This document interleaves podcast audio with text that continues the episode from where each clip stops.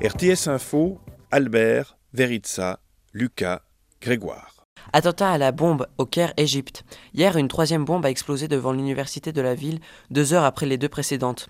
Les deux engins explosifs précédents ont tué un général de police et blessé cinq autres personnes. Bilan non effectué. Nouvelle limitation en douane suisse. La limite concernant le vin, le cidre et la bière passera à 5 litres, celle pour la viande à 1 kg. Légalisation de certaines viandes exotiques comme le phacochère ou le chameau. En Suisse, un train a été bloqué par un serpent. Hier, en gare de Berne, l'animal a été aperçu par des passagers dans un wagon. Quelques 450 passagers ont, ont, été évacués et la police cantonale est intervenue pour saisir le reptile.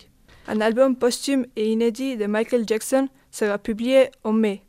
La maison de disques Epic Records a annoncé que l'album sera composé de huit chansons.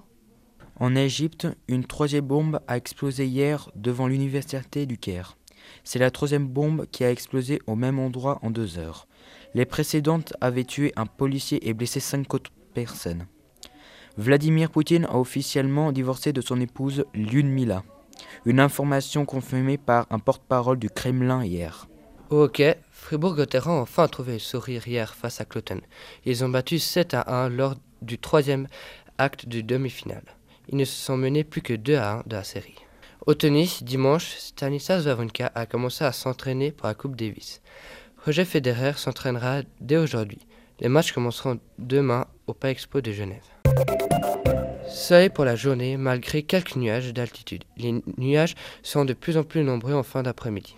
Il fera de 7 à 22 degrés jusqu'à 25 dans les vallées à Fun.